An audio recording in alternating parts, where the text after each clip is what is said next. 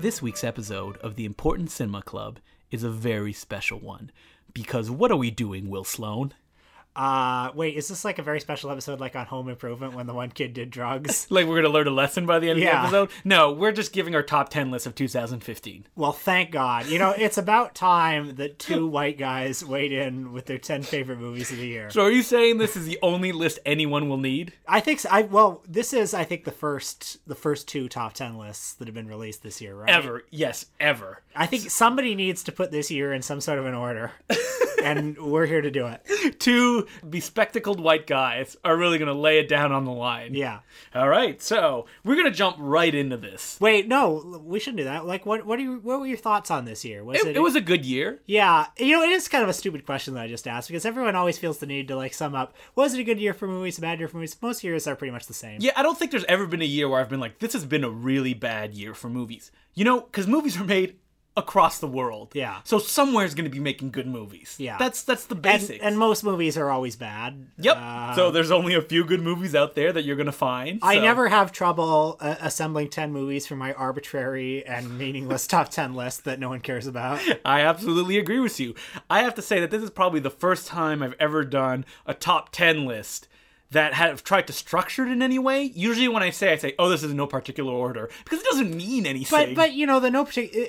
Like top ten lists are already meaningless. Like so, since you're already we're playing, really dissuading any So- listener right now. no, we're like, since you're playing a meaningless game anyway, why not just play by the rules and put it in order? But what is a movie that I like? Like, wh- is a movie I want to watch more that made an impact on me that I thought about? Well, that's not for me to answer. Listen, Just- you're on a podcast. You're supposed to answer any question that comes your way, Will. I I you know kind of followed my heart and just I just let the ten movies fall in the place that they were meant to fall in. So you just wrote whatever came to mind in the order that they came, and that was your top ten list. well, no, I mean I, I sort of I sort of like kind of felt the mojo a little more. you're with like, certain what film movies. did Jackie Chan release this year? Uh, it was a movie called Dragon Blade, and Yep. it's not on my top ten. what? Even with Adrian Brody and John Cusack being in it? Let's just say it's one of seventy or so honorable mentions. Seventy? Are you going to go through all seventy in this podcast? well, no. oh, number seventy. I would put it higher than that, Will. Well, I said it's in the top seventy. Oh, okay. It's probably better than like Mordecai. Or so it's something. like 12, 11, Uh, I don't know.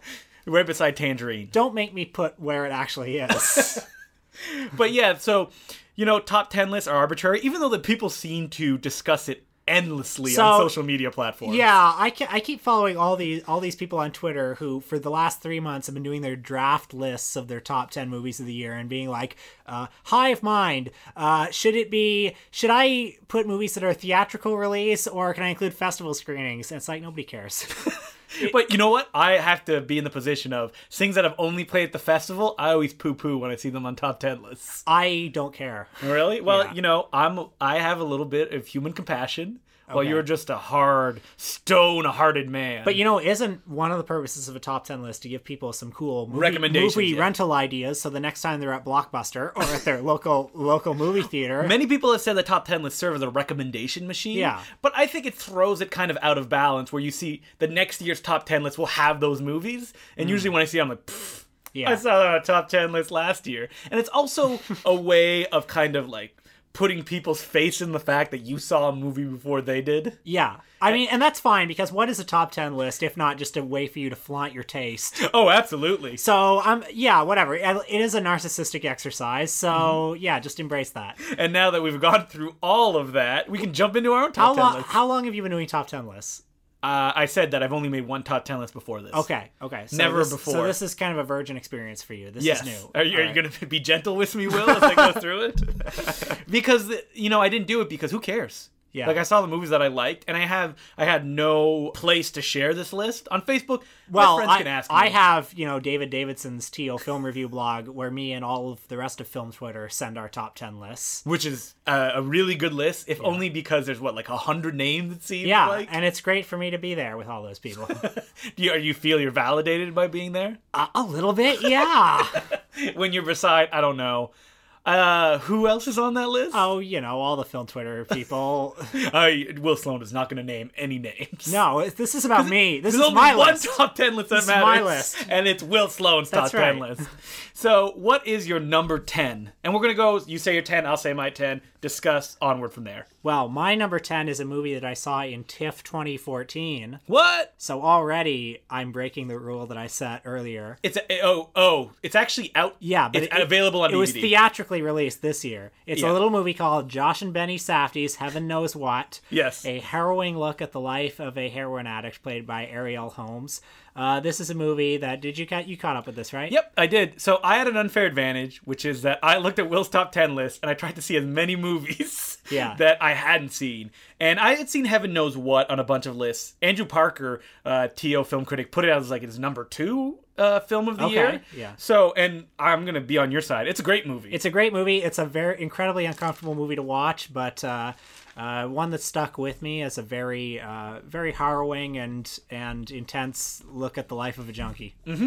And Ariel Holmes' performance is great. and who is Ariel Holmes for people that She haven't was heard- a real life uh, homeless person and uh, recovering heroin addict who the Safdie brothers apparently just sort of ran into while they were researching another film. researching another film. Uh, uh, I mean, everything about it reads like a pickup attempt. yeah. Uh, they were like, we were just mesmerized by her giant, beautiful eyes. But apparently, she gave them uh, her unpublished autobiography, and Hmm. that was the basis of the film. Yep, and it's a great film, which I'm weird, weirdly not many people ta- have talked about. Like just looking, I haven't really seen this on anyone's top ten list other than a handful of people. Well, it's a hard movie to watch. Mm-hmm. Uh, yeah, So that's that's how you the line you go hard movie to watch. yeah, But you should watch it because it's great. yeah. Very vivid and good. What's your number ten? So my number ten is Tangerine, Okay. which is a little movie that came out Sundance 2015 or 14. yeah, yeah, sure. It's a little movie about two transgender women in LA over one night, Christmas Eve. All my favorite movies take place during Christmas Eve. and most famously, it's shot on a cell phone, which doesn't really play into the movie that much, other than give it a kind of like almost raising Arizona style energy. Uh-huh. And it's a little slice of life drama, and it's a great movie. yeah. I want to toe gently. Even the director was like, I'm not doing an audio commentary for this movie because I'm afraid I'm going to say something that's going to anger people. I'm actually uh, that might be re- one reason why it's not on my list because I think it's a really good movie. Part of me worries it might be like just too much of you know a straight white guy's perspective on the trans world, and maybe I'm not picking up on that. And it is a straight white guy's perspective because it's a straight white guy that directed the movie. yeah, So yeah.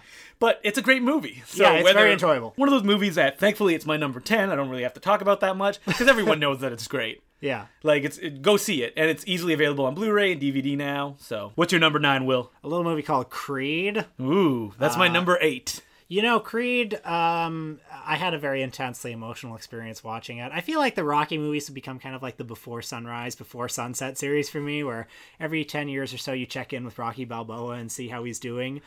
I would have laughed at myself if the past me had seen the future me and how emotionally attached I've become to these Rocky movies. I know, yeah. And it- it's kind of crazy because in my youth they weren't even that big a part of them. They were kind of a joke. I was with my uncles recently uh, during the holiday season, and they were like, "Oh, Rocky Four is obviously the superior Rocky film," and I'm like, "What are you crazy?" But Rocky Four is still a movie I really like. Rocky 4 is very enjoyable, but it's a piece of shit. Yeah, it's not. I mean, unless you love montage and '80s, uh, you know, power ballads, lots of those in Rocky And Four. Dolph Lundgren has. But one of the most interesting things about the Rocky movies is the way they kind of evolved from like Rocky 1 and its kitchen sink drama to Rocky 2, which is a kind of revisionist version of that, Rocky 3 getting into that comic booky kind of feel with Mr. T and stuff like that, Rocky 4 pure comic book, Rocky 5 trying to get back to that, Rocky Balboa, great movie.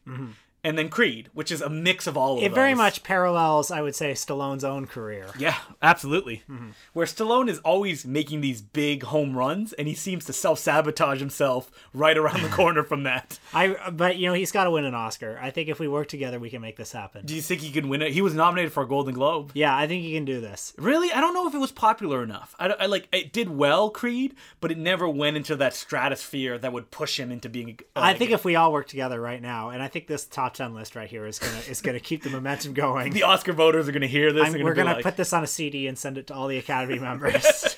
I would love if Sylvester Stallone won a Best Supporting Actor. How big would his ego? Would he just die right there? I want him to win because Oscars are dumb anyway, so let's just give it to the sympathy candidate.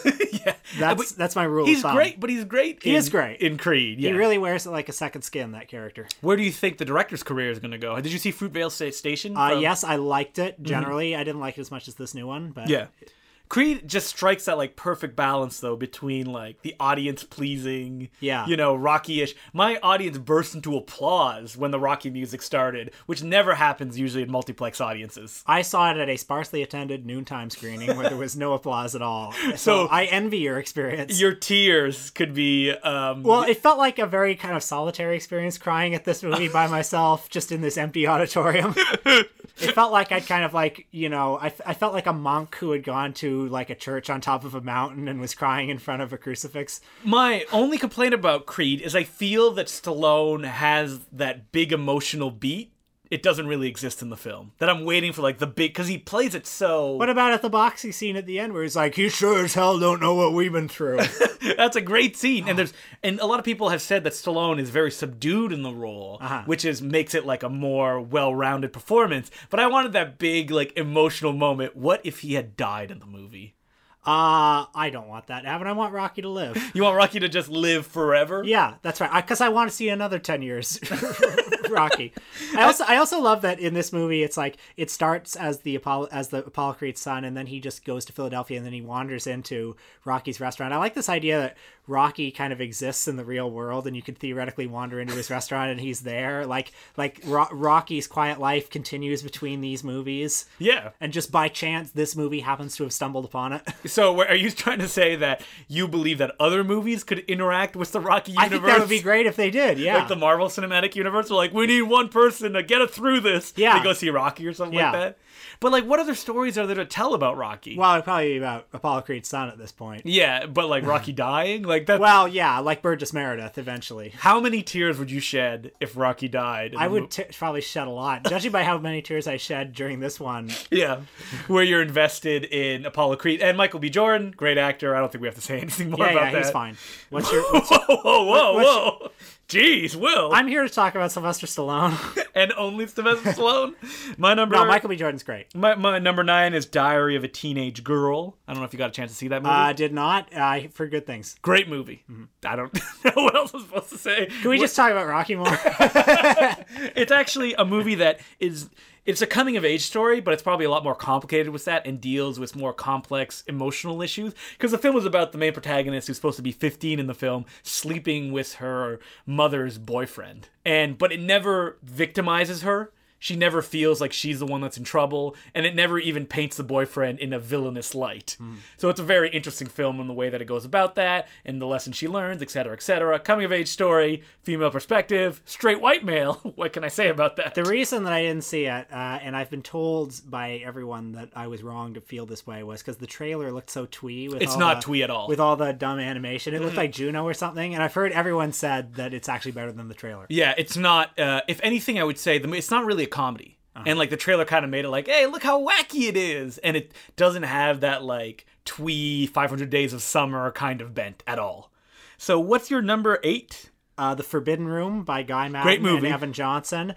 Uh, I would say the thing that really pushed it over the top for me on this list, in addition to being kind of an amazing, uh, one of a kind uh, celluloid dreamscape, Hmm. was the fact that it had that that Spark song about Udo Kier being obsessed with women's hinders, Yep. which you can see on YouTube, and I've watched maybe 15 times. Wow, I just really? love that song so much. Uh, you know what? That one didn't really struggle itself onto my top ten list, but I really enjoyed it when I saw it in cinemas. I don't, have you seen it? Oh, did you only watch it once in Mm-hmm. Yes. theaters? Or I wonder how it would play to like a second viewing. I think If it would might be improve, better. Yeah. yeah. Now that you're not waiting for for people who don't know what the movie is, it's about Guy Madden, Canadians. I don't know what you would call them. Canada's Guy Madden. Canada's Guy Madden, um, uh, adapting lost films Yes. and oftentimes just the title and he'll, Just the he'll title. imagine his own a a lot of it was shot uh, live at the pompidou uh, in paris Mm. and uh, those short uh, films that he makes. intersect with each other as people tell stories about the film or dream or listen to the ground. in sort of a bizarre dream logic. yeah, exactly. And it's probably the most fun movie Guy Madden has made in a decade. Like, Yeah, I guess. My Winnipeg actually. My Winnipeg's came- pretty fun. They're Yeah. all fun. Come They're all on. fun. Whoa, whoa, whoa! How dare you? Keyhole. uh, Keyhole has his moments. Um, so my number eight, like I said, was Creed. So my number, s- actually, what's your number? My number seven is uh, Stand By for Tape Backup. This is one of those ones that only showed at a film festival. Yep. And probably will never be released theatrically because it uses a lot of copyrighted clips, doesn't it? Probably. Uh, Stand By for Tape Backup is by the poet Ross Sutherland, Mm-hmm. who it's fashioned around a VHS tape that he had as a child, which was recorded. He recorded fragments of Like TV Fresh Prince of Bel Air Fre- and, Mm-hmm. and stuff. Ghostbusters and just various things. And he he kind of goes back and forth in it, using it as a metaphor for his own life. And it's supposedly very emotional. The people that I s- uh, know that saw it like really loved it. Yeah, uh, talking about struggling with depression or uh, Mm-hmm. you know whatever. I can't remember. because you saw it eight months ago, But right? you know, you see these things eight months ago, and uh, I just remember that it was very powerful.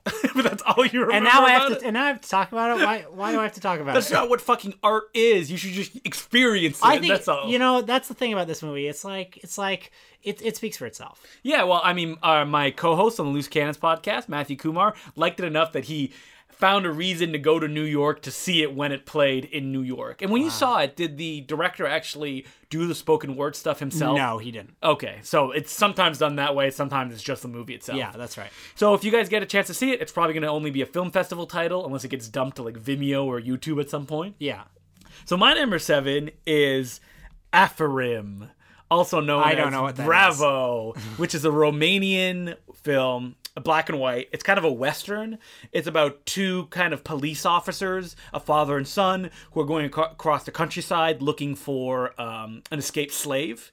And the director says that it's structured as a western, and it kind of is, but it doesn't really use those elements. It takes place in about 1835 in Romania, so it's supposedly very historically historically accurate.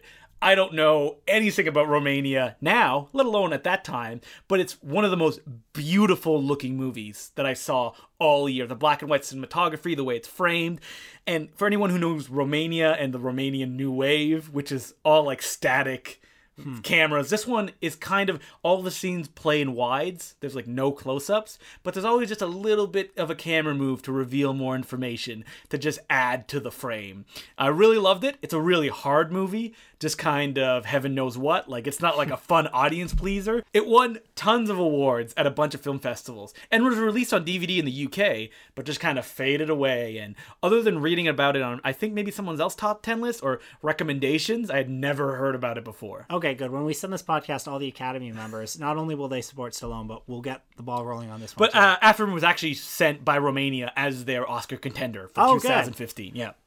Uh, my number six is Sean the Sheep movie. Mm-hmm. Uh, boy, I saw this one. I went by, uh, by myself to the Young and Dundas AMC to As the, you see most movies. to the 10:30 p.m. Uh, Wednesday night show, hoping that I would be alone uh, because I didn't want to see it with kids. really? I was- oh, you grump. I was not alone. There were lots of other uh, men by themselves there, weirdly enough.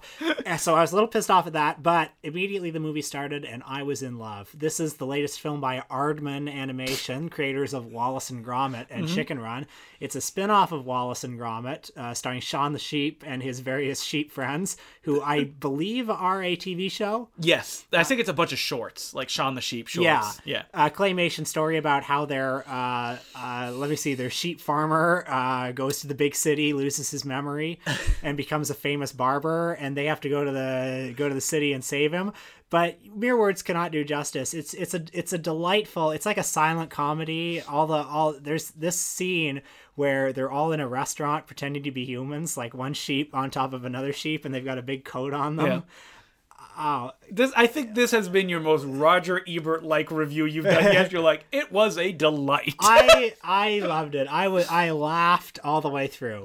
I've seen it. It's a very funny film. I think it's garbage that parents won't take their kids to Aardman movies. What, is that true? Is that a fact that they won't take him to Aardman films? Th like this movie made twenty million dollars.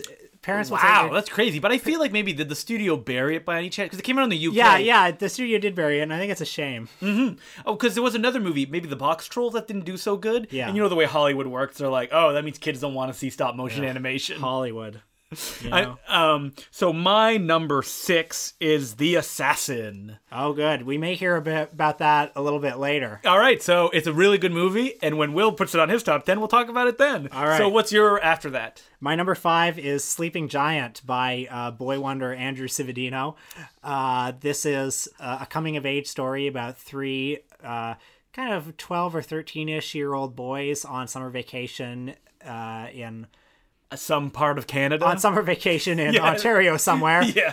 uh, and the tensions that they have with each other. What I love about this movie is that it really captures how dickish uh, young, Kids are? young- Yeah, children totally. are. I think most uh, m- most depictions of kids kind of overly romanticize it. And their dickishness is more charming when you see it in those movies. the Whereas coming of as age this- film. There, there, I think comes a point uh, in kids' lives when they realize that cruelty is one of the ways that they can exhibit power over people. Mm-hmm. It's it's also kind of shows the Asian life when kids realize their parents aren't infallible anymore. Yeah. Um, I, I saw the movie at TIFF and it was great. It was actually on my top 10 list for a long time before I was like, "Eh, it hasn't really come out, even though technically it did. It played for a week at the Carlton Cinema in Toronto Yeah. to qualify for, I think it's called the Academy in Canada. Yeah, the Toronto Film Critics Award as Yeah. well. Yeah. So it's a fantastic movie. Technically, it's coming out in April. I It had a believe, theatrical release. Yeah, for a week. Yeah. But it's coming, like, if you're not in Toronto, it's coming out in April. Mm-hmm. And you can see it then. Yeah, great movie.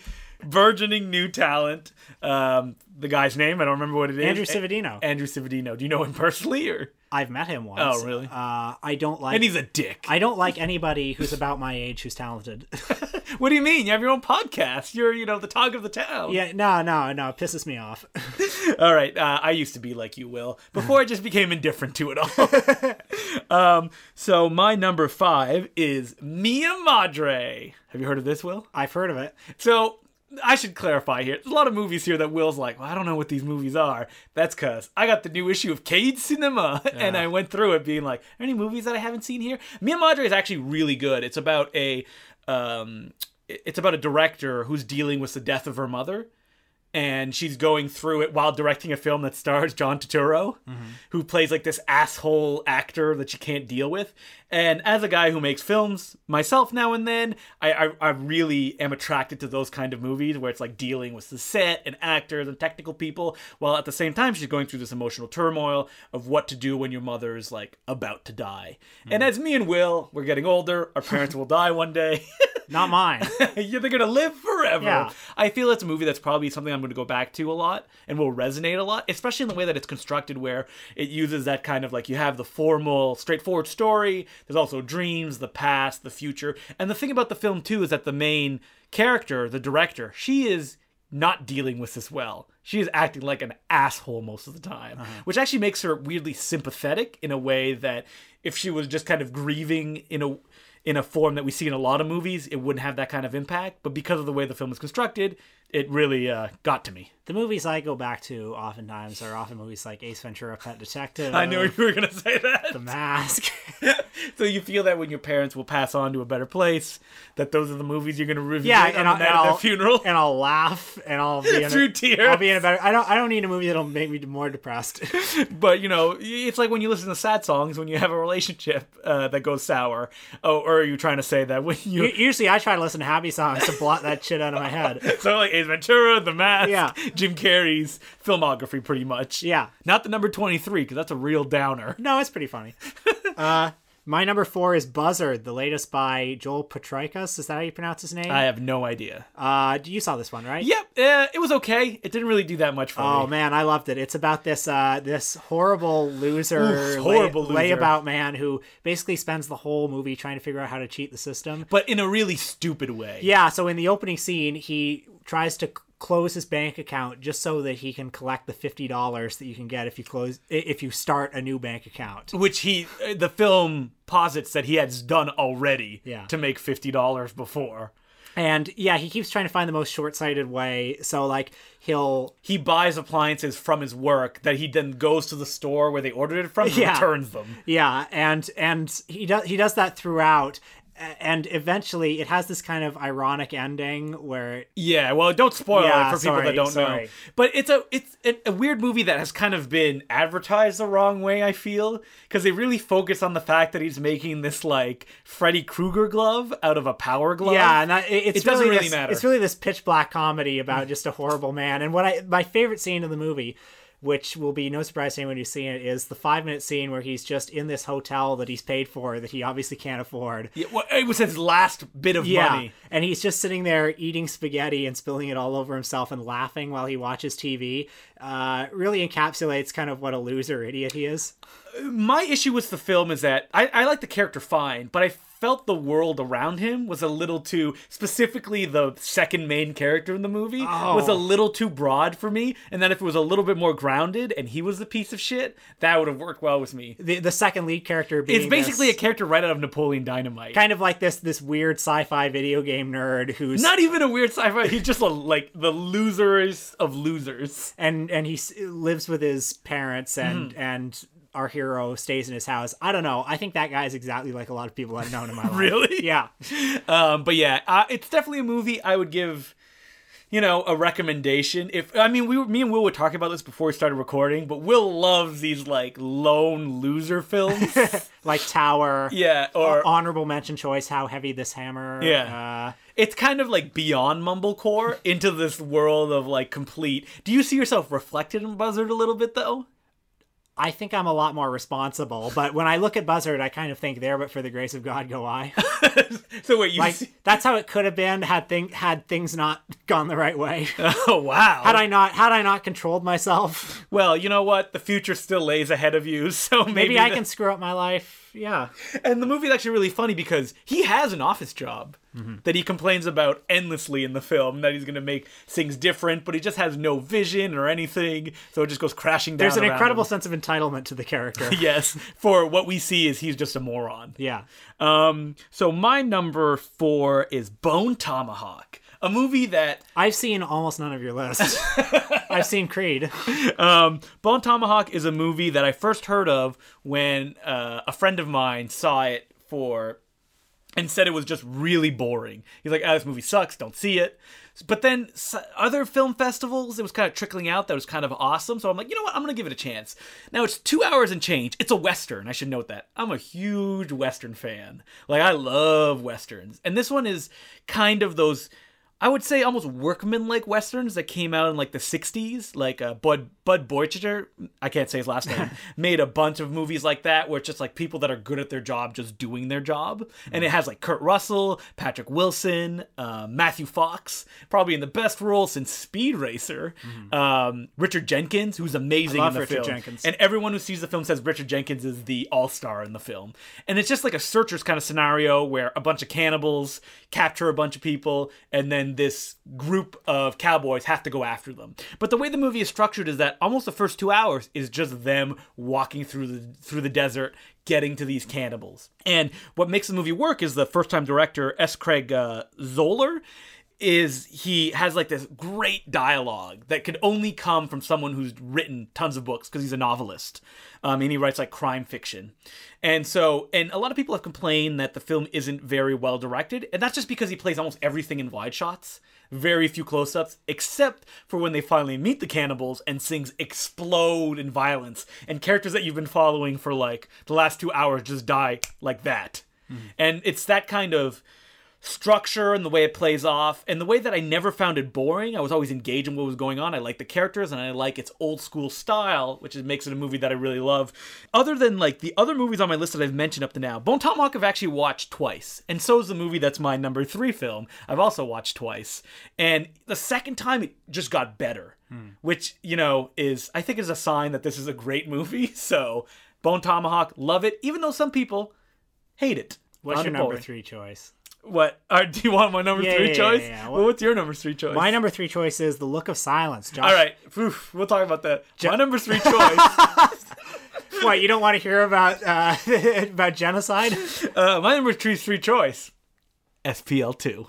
Oh, nice. A time for consequences. Yeah, so SPL two. Wait, that only showed the. Uh, nope, at it a was released in festival. Hong Kong. You can get it on DVD and Blu-ray. Oh, co- what about North American theatrical release? I don't care about North American theatrical. Like the other one I said, Aphorim, I don't think has a North e- a theatrical release yet, but it's in the UK. If you can get it, that's what's All right. important for me. I just want to point out that I've seen SPL too. You have so there's one that you And have I, and I also liked it a lot, but go ahead. Uh, SPL 2, I'm a big kung fu aficionado, and SPL 2 is probably the most well-rounded kung fu film. I would say, hmm, not maybe not the last decade. It's going pretty far, but in the last maybe five years, I would put it over even Ip Man 2 as far as movies that all around I enjoyed. I don't think I've had a more joyous theatrical experience than the two times I saw SPL 2.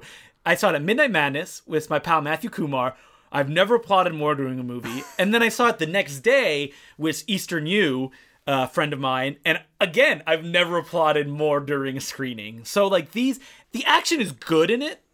I don't know if I'd even call it great, but the direction is stylish. The stars are charismatic enough. You care at the end that they win. The story is engrossing. Yeah, engrossing, and it's melodramatic in a way that's just satisfying. In a way that you're, I wouldn't say you're laughing at it because you're still engaged by the end, but it's so over the top that it's like, oh my god. Yeah, it has a bit of that John Woo quality. Yeah, to it. exactly. Another thing I like about it is how violent and ugly a lot of it is, uh, which I didn't necessarily think was possible for a mainland production.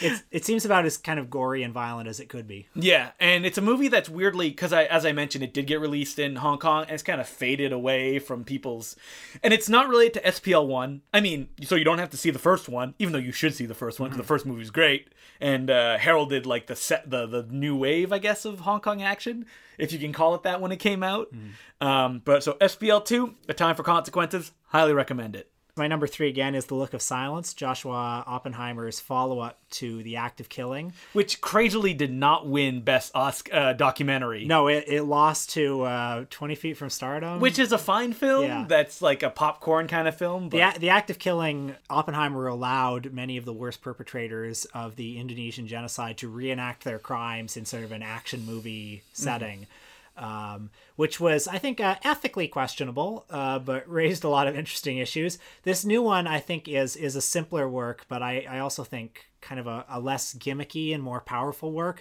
It follows an optometrist whose uh, older brother was killed uh, during the genocide and he goes to either perpetrators of the genocide or surviving family members to confront them about with this information. And it's just interesting to see one by one what their reactions are. Some of them and begin threatening him.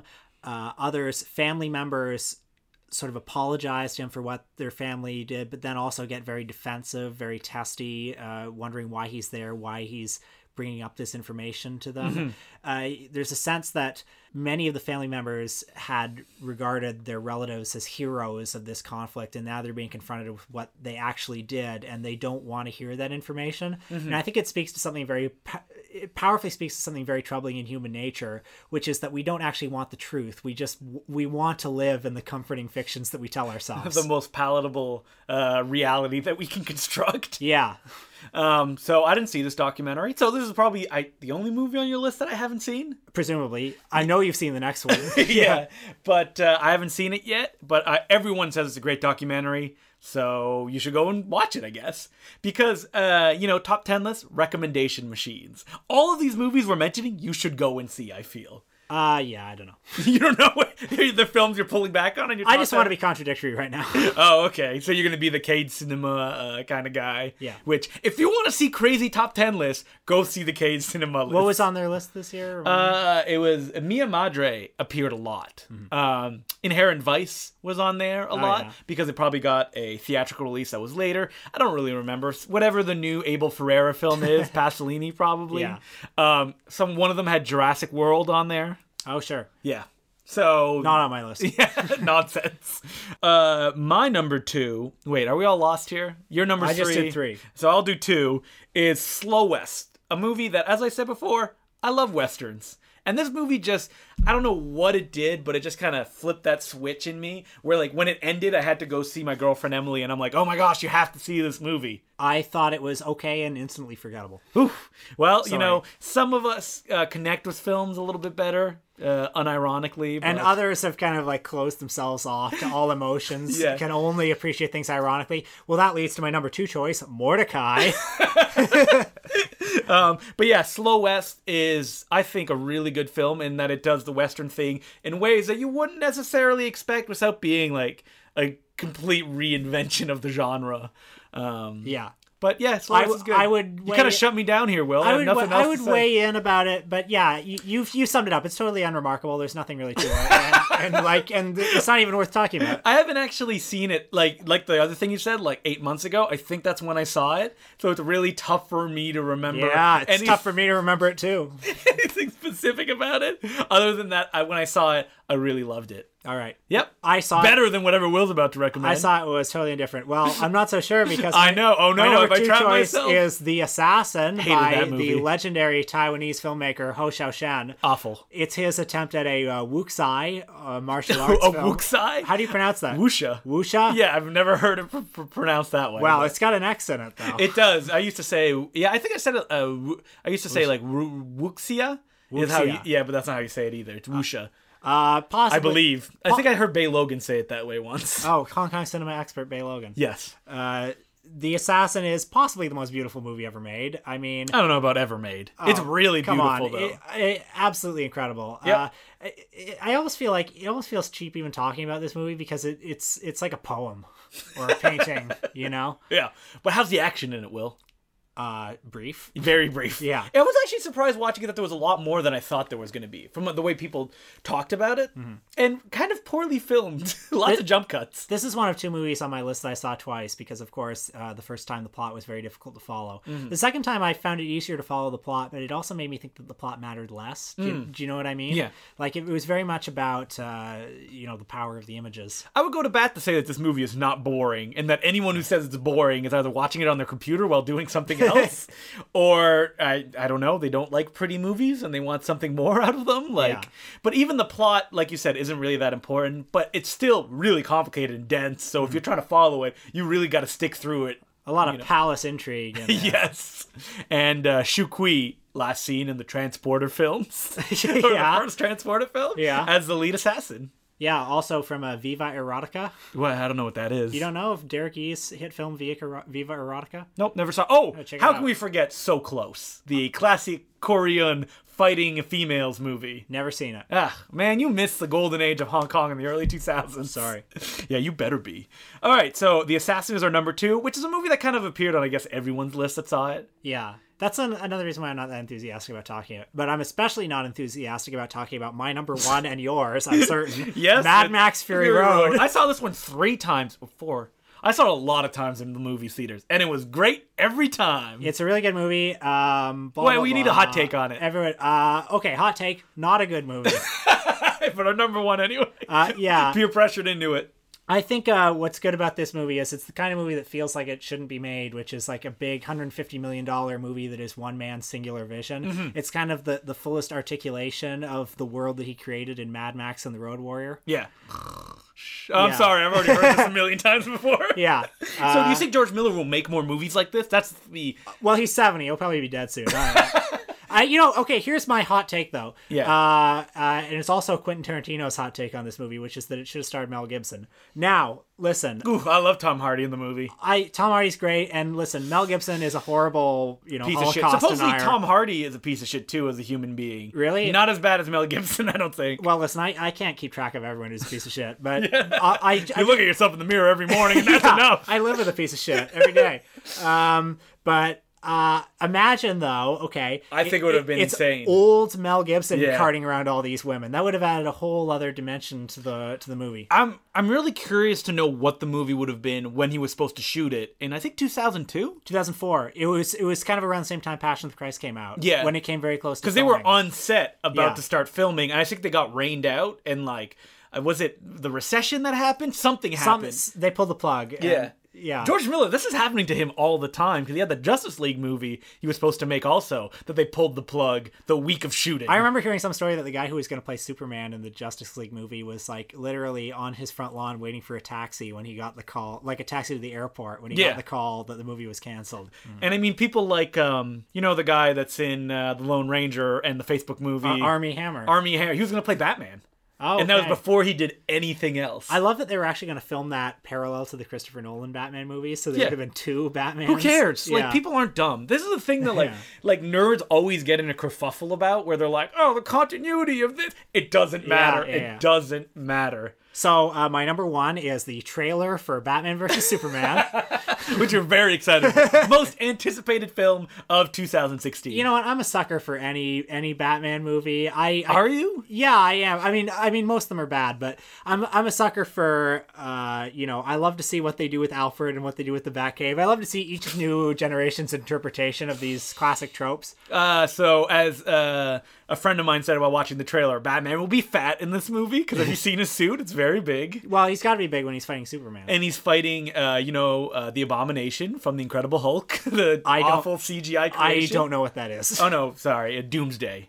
Doom- don't oh, from from the death of Superman. Yeah, that's who he's fighting. Yeah. He's supposed to be Michael Shannon doing mocap, which is where we want Michael Shannon to be. I've seen the trailer where Wonder Woman shows up and Superman goes, "Is she with you?" and Batman goes, "I thought she was with you." And that's Big kind of laughs. it's kind of a you know what? comic But Zack Snyder is great at cutting trailers, and that trailer is awful. yeah, There's terrible. nothing good in that, except for Jesse Eisenberg, who looks like he took the role on a dare and wants to sink the ship as quickly as possible. I love that part where uh, Bruce Wayne and Clark Kent are talking to each other, and they're kind of like, "Boy, I definitely wouldn't want to be Superman." oh yeah, I think Superman's pretty cool. Not like Batman. It's like such a loaded con- conversation. That's true drama, Will. Yeah. True drama. All right, so What are your honorable mentions? Uh, jeez, you rolled your eyes when you said you're like, "Ugh, what's your honorable mentions? So Mordecai, no deposit. What else? Um, uh, I actually had a list here of not honorable mentions, but movies that we're not talking about, and people are probably going to be like, "Where are those movies on your list?" Ex Machina. Will hasn't seen it. I haven't seen it. I work for a living. I can't see every single movie. Um, I saw it. I liked it.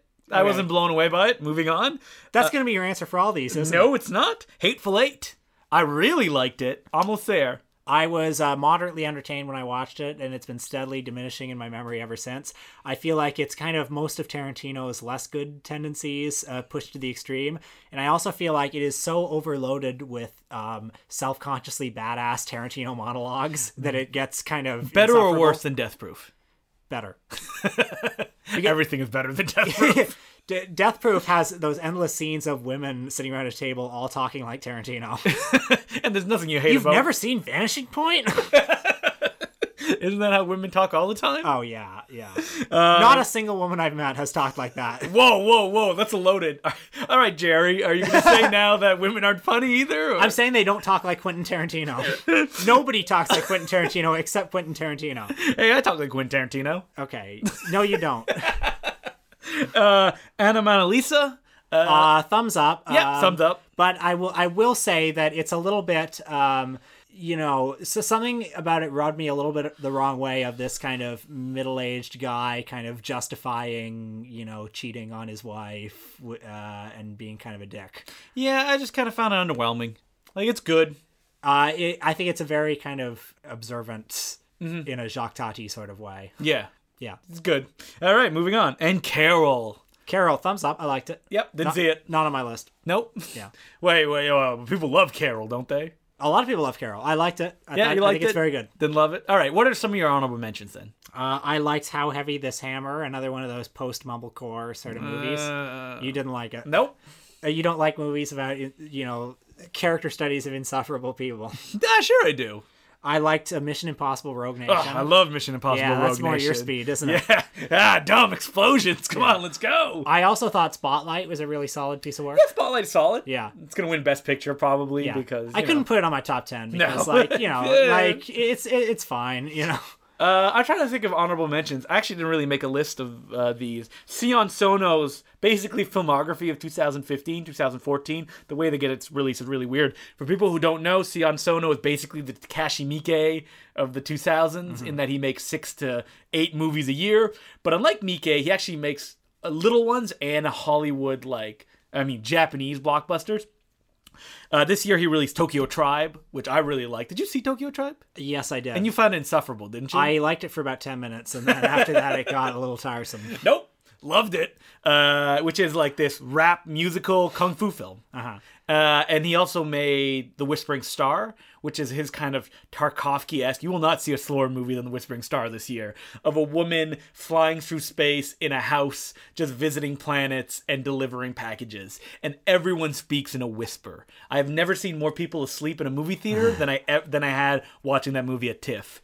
Uh, he also made Love and Peace an amazing film. Did you end up seeing that Love and Peace? No, no. Ah, so good. It's like a rock musical Keiju film that is a surprise Christmas movie in its last 30 minutes. I think my enthusiasm for Scion Sono has de- declined in recent years. what? Why? Uh, you know, I think I think your tolerance for kind of aggressively wacky Asian movies is higher than mine. No, but uh, what I'm saying is like The Whispering Star is not aggressively wacky. I I haven't seen it, I but I I- it was uh why don't we why don't you play in hell and Tokyo Tribe I saw. Mm. yeah, you're seeing like one like cuz he started actually as a poet artist before he became a filmmaker. I loved Love Exposure, his four. I Oh, love Exposure. It's fantastic. But those three movies you mentioned are on his more excitable plane. Like he makes certain kind of movies, and he'll turn around and make littler ones. Uh, there's another movie that he made, and now I can't remember what that is. Uh, oh, Tag. I really enjoyed that one, and that one is his commentary on the disposable nature of women in media in Japan and women in general. It's been seen often as misogynistic. The movie Tag, but it Probably is then, right? Mm, no, it's not. Yeah. Which is weird because a lot of his films do have those misogynistic tendencies. Like Cold Fish. Yeah, like Cold Fish. Well, I mean, it depends on how you look at it. I mean, Cold Fish, you wouldn't call that one of his big, like, excitable movies, would you? No, I would call it one of the movies that I've seen. All right. So, is there any other movies that made your honorable mention list? Uh, no. What are you looking forward to next year? I besides knew you were going to Batman ask this versus question. Superman. Uh, what am I looking forward to? I mean, maybe if you mention some things, it'll. I'm looking spark- forward to Ip Man 3 coming Ooh. out in a few weeks. January 22nd. Donnie Yen versus Mike Tyson. yeah, that is the one highlight you're looking forward to. Is that? Yeah, what else is coming out this year? I don't know. I don't know. I don't really keep track of that kind of stuff. When it comes out, it comes out. Are there some kind of Marvel films coming out? That's more to my speed. you know. Oh, Probably. Maybe we should just shut this down right now. Captain America three actually looks really good. Yeah. You don't like those. I know you're. More You know what? of a- I'm I'm so uh, the trailer. Intellectual. Listen, the trailer for Captain America three came out, and there was there was a scene in that movie in the trailer where the guy goes, "Some people think you're a hero, but others think you're a vigilante." And it's like I am so tired of this of this in superhero movies. This oh, is he a hero? or Is he a vigilante? I have had my lifetime fill of What do you that mean? serious moral debate in stupid superhero movies. like what? You mean the Dark Knight? yeah, The Dark Knight or any of those movies. I, what other ones? Uh, The Dark Knight Rises. So only the uh, Dark Knight movies. yeah, But I have or- a hot take. My favorite Christopher Nolan Batman movie, Batman Begins. Uh, yeah, probably. Actually, the hottest take would probably say the Dark Knight Rises, right? Because that movie is objectively terrible. Yeah, it is pretty bad. It's funny though. yeah, yeah, in a bad way. it's got some good laughs. Wait, what is coming out? I can't actually think of like filmmakers that are releasing films in 2016. I mean, I'm excited for Martin Scorsese's new movie, Yeah, which he's yeah. doing. Um, the uh, he's adapting The Devil in the White City about the guy who had that murder house. Well, before that though, he's got silence. All right, silence. I'm looking. I guess Yeah. I'm looking forward. To Yeah, that not, one. not, not really though. It's gonna come out and That'll I'll be, be like like- Kundun, right? Yeah, I'll be like, I guess I have to see this. Yeah. But other than that, yeah, man, we're just really not forward. Look, I feel like death is around the corner every day, so I really don't want to look forward to things too much. That's what I'm looking forward to is death. Death. So on that note, Um, uh, were you going to end the podcast? I think so. already? Let, let's put the re- listener out of their misery. My name's Justin the Clue. My name's Will Sloan. Thanks for listening, and have yourself a great 2016.